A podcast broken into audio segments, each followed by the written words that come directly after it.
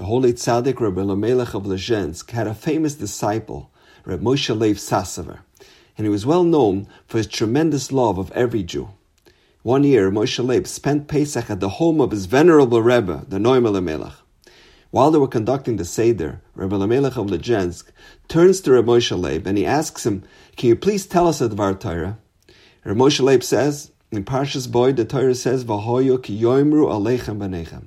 If one day your children will ask you, "Why do we bring a korban pesach every year?" V'amartem, you should tell them, "Asher pasach al bote b'nei Israel." On the night of Makkas Bechoros, Hashem passed over the Jewish houses in Mitzrayim, b'nokfayis Mitzrayim, when He smote the Mitzrayim, v'ezbotenu hitzel, and all of the Jewish firstborns were saved. Rav Moshe Leib asked, "Why is it the Torah say Asher pasach Al Bate Bnei Israel. Al means on top, which implies Hashem being on top of the Jewish homes. Would it not have been more appropriate to say Asher Pasach Me'al Bate Bnei Israel, that Hashem skipped over the Jewish homes? Hashem was not on the top of their homes; He jumped over their homes. At that point, Moshe Leib turned to the crowd and he said something incredible. Hakadosh Baruch Hu's love for every Yid was so great, and He cherished every Yid with such passion that when he came to a Jewish home, Hashem didn't just skip over their home, but rather he stepped onto the roof of the home and he started to dance on top of the roof. And with tremendous love and excitement, Hashem said, Du voint ayid, du voint ayid. Here lives a Jew. And Moshe Leib kept on repeating it, Du voint ayid. And as he was giving this explanation, he kept on repeating this phrase again and again, each time with more passion, with more excitement, until his emotions overtook him.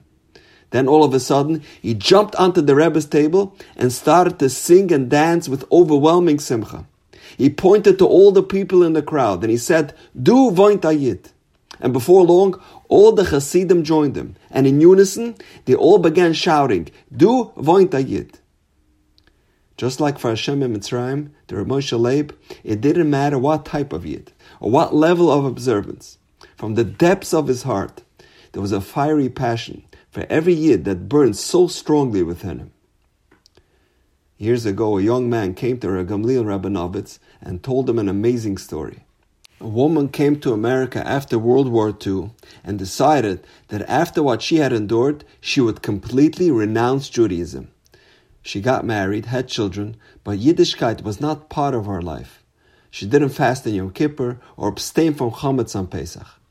Years later, just before spring, her oldest child, Jerry, was in college and he received a package from his mother. He opened it up and found a container with triangle cookies filled with jam. He recognized them as his mother made them every year in March. He later brought the container to share with his friends while they ate lunch. Jerry's friend Joe took a cookie and said, Hey, you're Jewish like me. Jewish? Jerry said. I'm not Jewish. So where did you get these cookies? My mother made them, Jerry said. Well, then you're Jewish. These cookies are called hamantaschen, and the Jews make them for the holiday of Purim. Jerry ran to call his mother. Mom, am I Jewish? His mother was shocked. Why do you ask? He said, Mom, my friend explained that the cookies you make are Jewish cookies that they bake for some holiday. His mother said, Yes, we are Jewish. My mother used to bake these with me every year before Purim, so I always make them for my kids because I looked forward to eating them as a child. Jerry was intrigued. Jerry went on to investigate his heritage and found a rabbi on campus who taught him about Judaism. He eventually went to Yeshiva in Israel. A few years later, he got married and made Aliyah, and he went on to learn in a kollel in Yerushalayim. He said to Reb Gamliel, Rabbi, I was that Jerry. Du voint ayit. His mother had fond memories as a child baking cookies with her mom for Purim. That excitement and enjoyment never left her, and she just couldn't give up the tradition of baking hamantash. And from that little cookie emerged a generation of Jews who are now Shomer Torah mitzvahs. Sooner or later, the holy neshama bursts forth from every Jewish soul. We never know what triggers the pintele Yid. Sometimes it's inspired during Kol Nidre, sometimes while lighting the Shabbos candles, or perhaps during an inspiring kumsitz. For some, it's on the night of Pesach while wearing a white kittel. And for others, it might even be while eating a homemade hamantash from their unaffiliated mother. Every Yid is special. Every Yid is a holy neshama, a microcosm of Hashem. No matter how far gone, Hashem does not forsake any of his children, and he even sends them every so often reminders of his love and affection. On the night we imbue our children with the values and the mesorah that was passed down to us, there's no doubt that Hashem will jump onto our roofs and dance and scream out with excitement. Du voint ayid. And now, we know. Have a wonderful day.